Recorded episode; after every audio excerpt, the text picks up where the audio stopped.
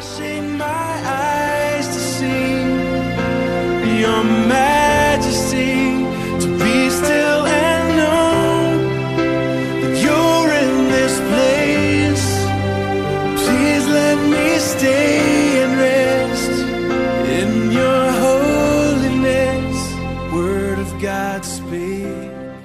Thursday, and welcome to the Thursday edition of the Daily Walk. I'm your host, Wayne Clevenger, and today we are in Acts 21 through 23, and it is after Paul's third mission trip and his return to Jerusalem, which, if you recall, Paul wanted to do mission work in Asia, but the Holy Spirit didn't want him to.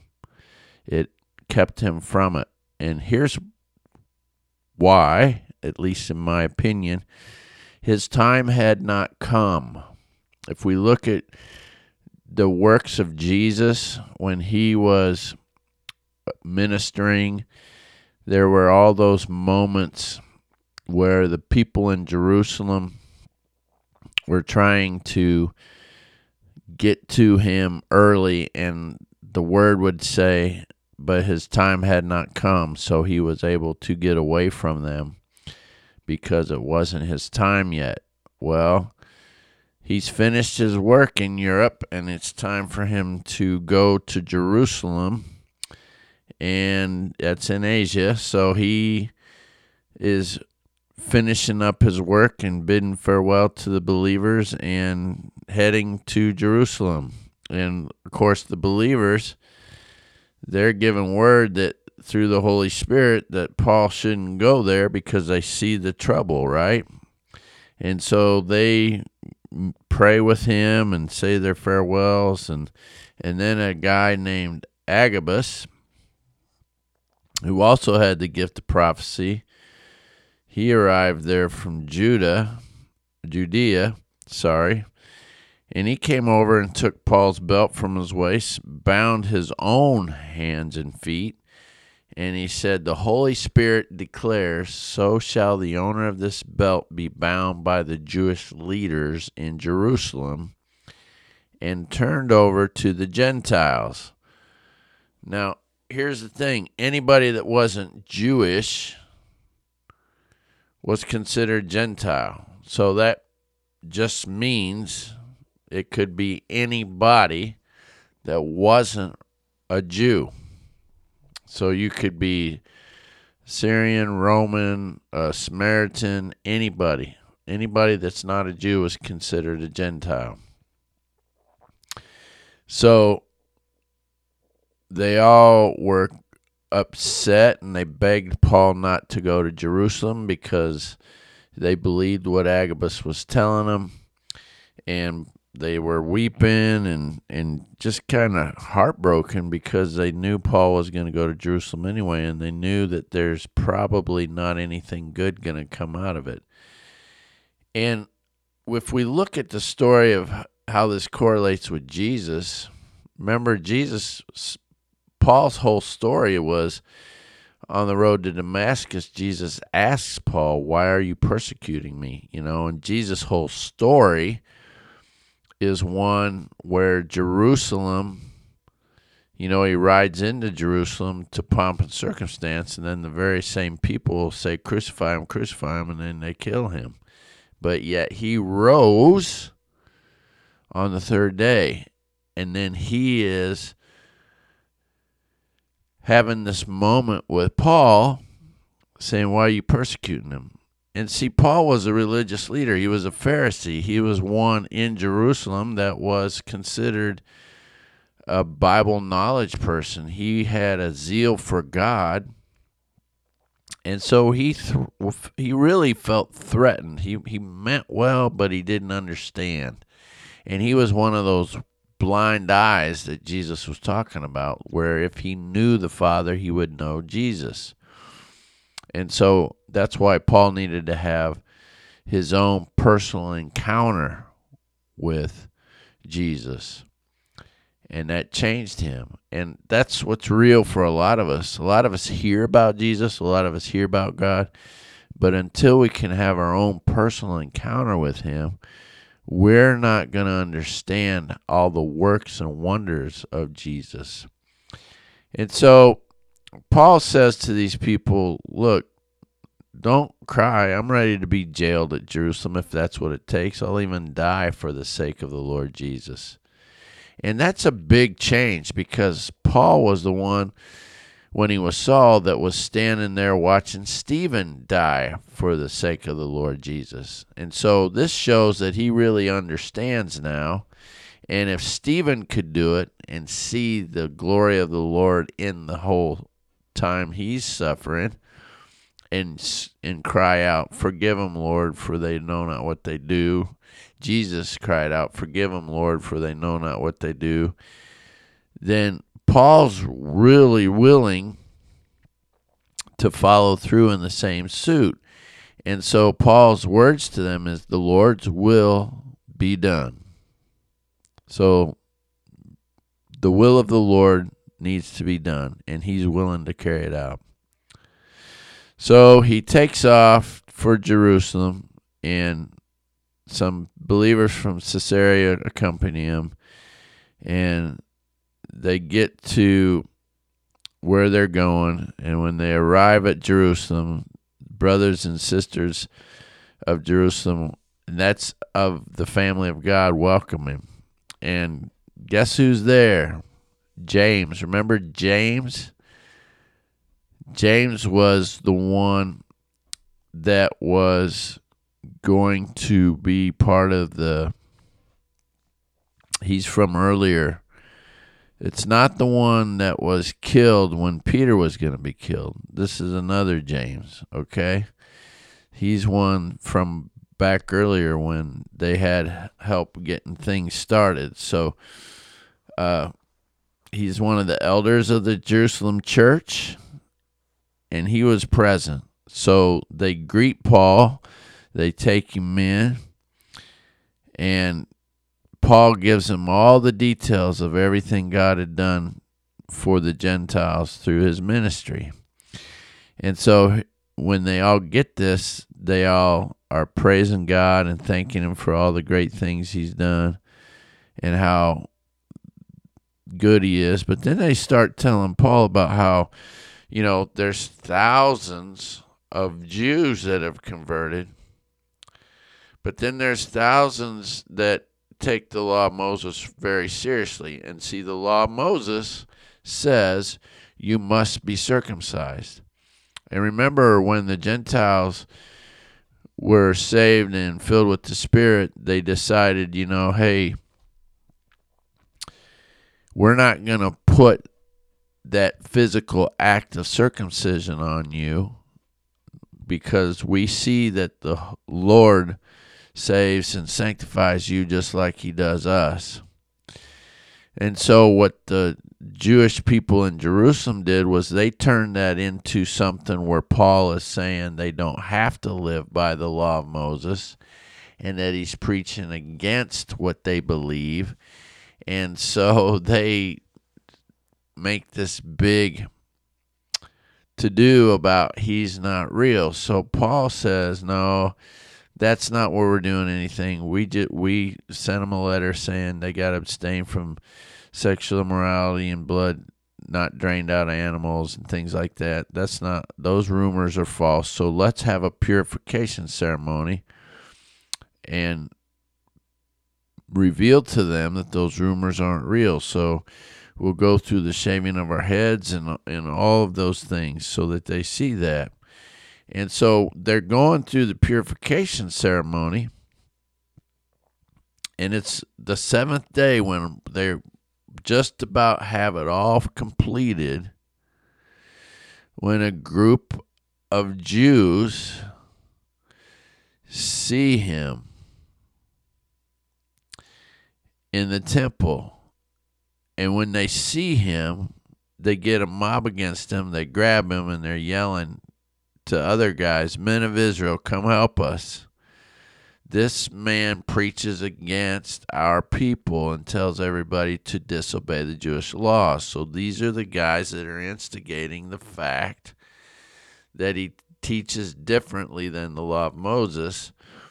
And now he's in our temple and he's defiling the temple. So they grab Paul, drag him out, they start beating him, and they close the temple gates behind him.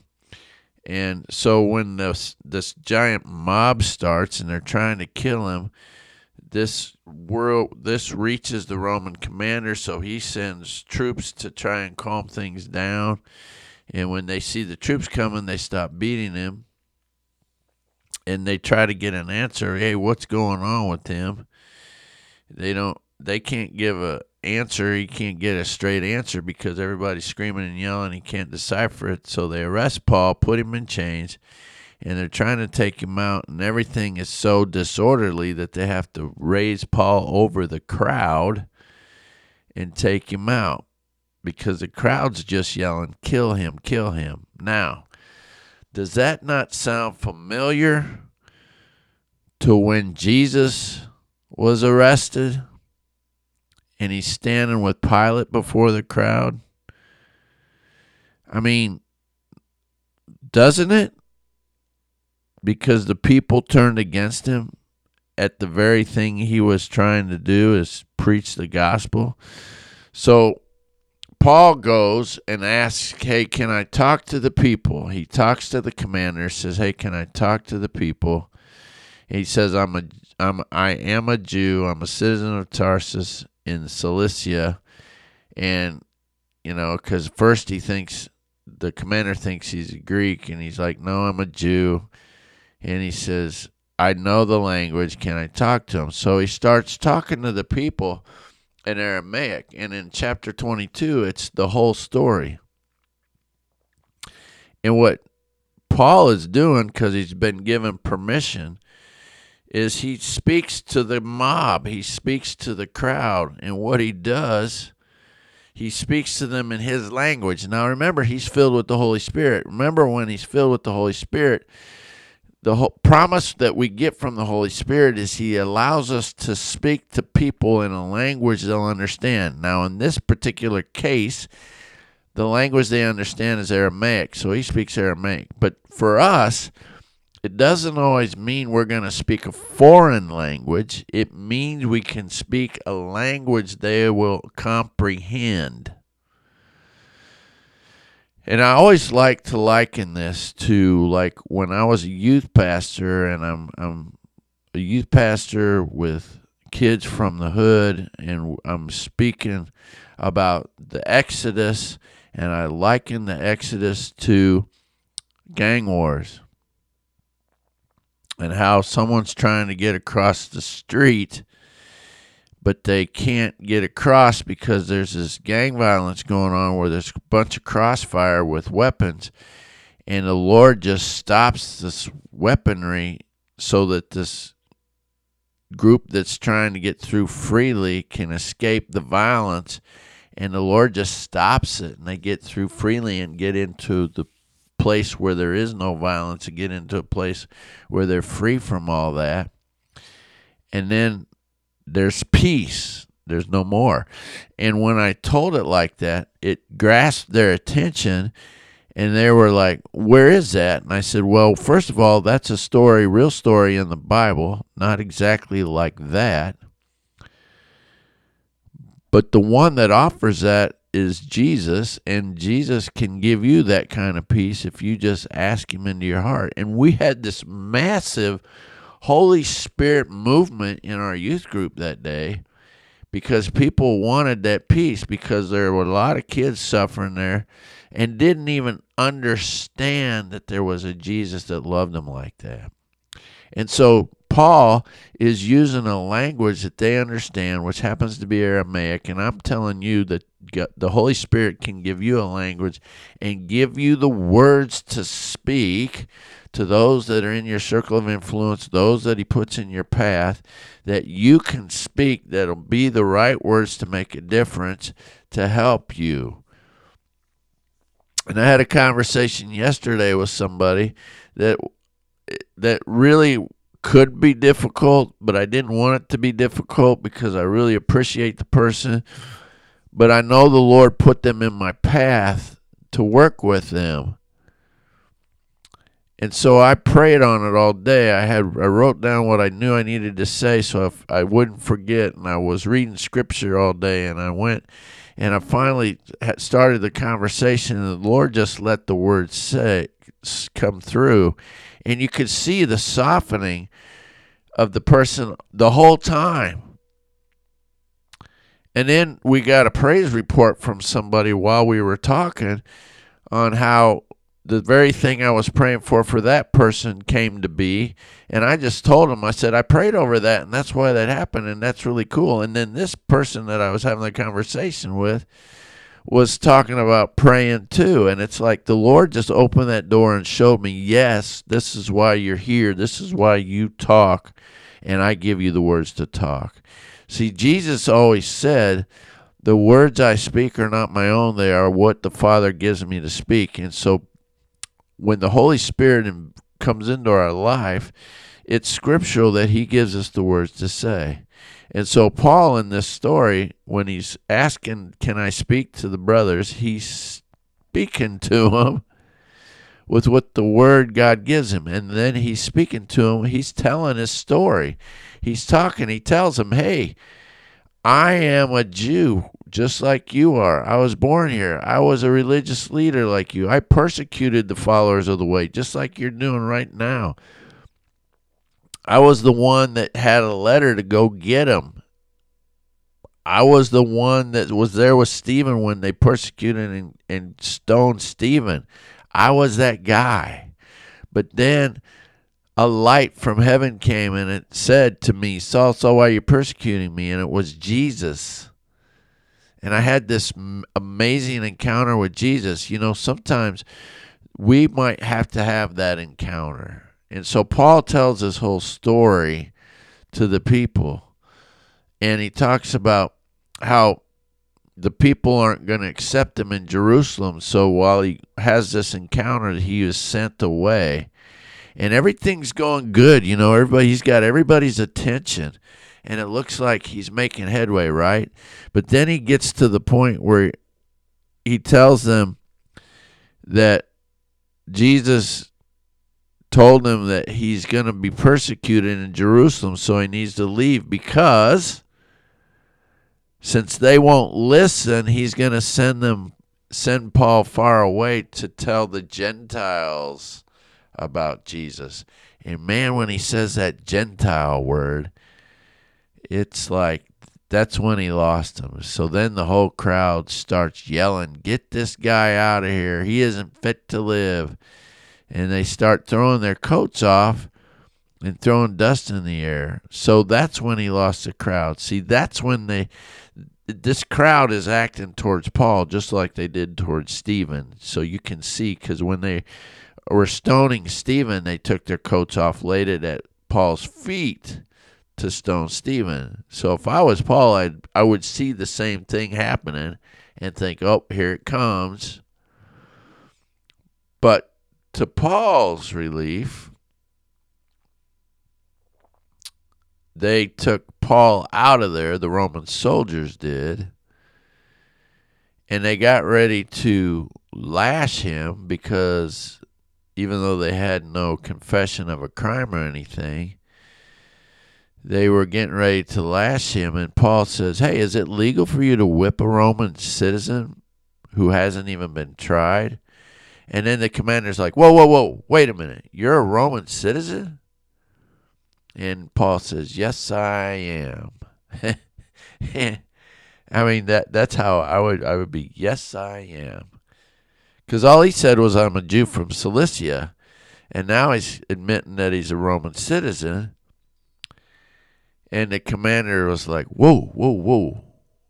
And then he goes, well, I am too, and it costs me plenty. Because, you know, you used to, back in those days, if you wanted to be a Roman citizen, you could buy your citizenship. And so he's implying that Paul bought his citizenship because remember, Paul said, I'm a Jew from Cilicia. But Paul then says, No, no, no, I didn't buy anything. I am a citizen by birth. And so when the soldiers heard that, they all withdrew quick. because they were frightened for what they were about to do because he's a real by birth Roman citizen. And if they did what they were going to do by binding him and whipping him, that could bring about stiff penalty for them because that's like uh, doing things out of order and could get them in big trouble. So the next day, the commander ordered them to bring in the Jewish High Council, and he wanted to find out what all the trouble was so he could release Paul and have him stand before them. So, excuse me. Paul then again gets a chance to tell the story, and he just tells them. But he's standing before Ananias, you know, and Ananias has somebody slap him, and Paul's like, God will slap you, you corrupt hypocrite. And then they find say, Hey, that's no way to talk talk to the high priest. And Paul's like, Oh, I didn't know he's the high priest. I'm sorry, because the scripture says you got to have respect for your rulers. So then Paul admits that he is a Pharisee because he knows he's standing before Pharisees and Sadducees, and he says, I'm speaking of my hope in the resurrection of the dead because, and he goes into a story about what happened again. And so when he says he's a Pharisee, the Pharisees automatically he creates a division of the high court of the religious leaders because the the uh, Sadducees don't believe in the resurrection. So the Pharisees automatically start saying, "Oh, he's okay." Maybe an angel spoke to him. So this great conflict comes up and the order the soldiers have him take him back to the fortress because they don't want anything to happen to him because there's like this tug of war for Paul now. And so that night in the fortress, angel of the Lord appears to Paul and the Lord tells Paul, Be encouraged, just as you have been a witness to me here in Jerusalem. See, he's been speaking the word the whole time he's been persecuted, telling the story. The Lord tells him, You must preach the good news in Rome as well. So he's going to end up back in Europe and he's going to be preaching the gospel in Rome to the Gentiles. Remember, he said he's going to preach to the Gentiles. So then this coup comes up. The Jews aren't satisfied because the Romans keep protecting them. So they're they're gonna get this coup lined up to kill Paul on his way to the council. And so they think they got it all figured out, but Paul's nephew hears it, so he tells Paul. Paul tells the commander, and the commander arranges for Paul to be extradited out of there in the middle of the night so he doesn't he thwarts their assassination attempt and Paul is taken out in the middle of the night under guard protection and sent to Caesarea and he's left with Felix so Felix is there. He's protected with Felix in Caesarea. And that's where we end up today because Felix is now going to hear his trial. And Felix is all about what have you done for me lately? Can you pad my palm? So we really get to see today how the story of Paul parallels the story of Jesus. And I don't think it's any mistake that Jesus met him on the way to Damascus and said, Why do you persecute me? And now, the same way Jesus in his last days in Jerusalem were full of persecution, Paul's last days in Jerusalem were the same way. So, it's interesting, and we'll get to see more of it tomorrow. So, I hope you have a great Thursday. And know this God gives you the ability to say the right things to the right people if you have the Holy Spirit living in you. And if you don't, it's free for the asking. Have a great day. We'll see you tomorrow you pour down like rain, washing my eyes to see your magic.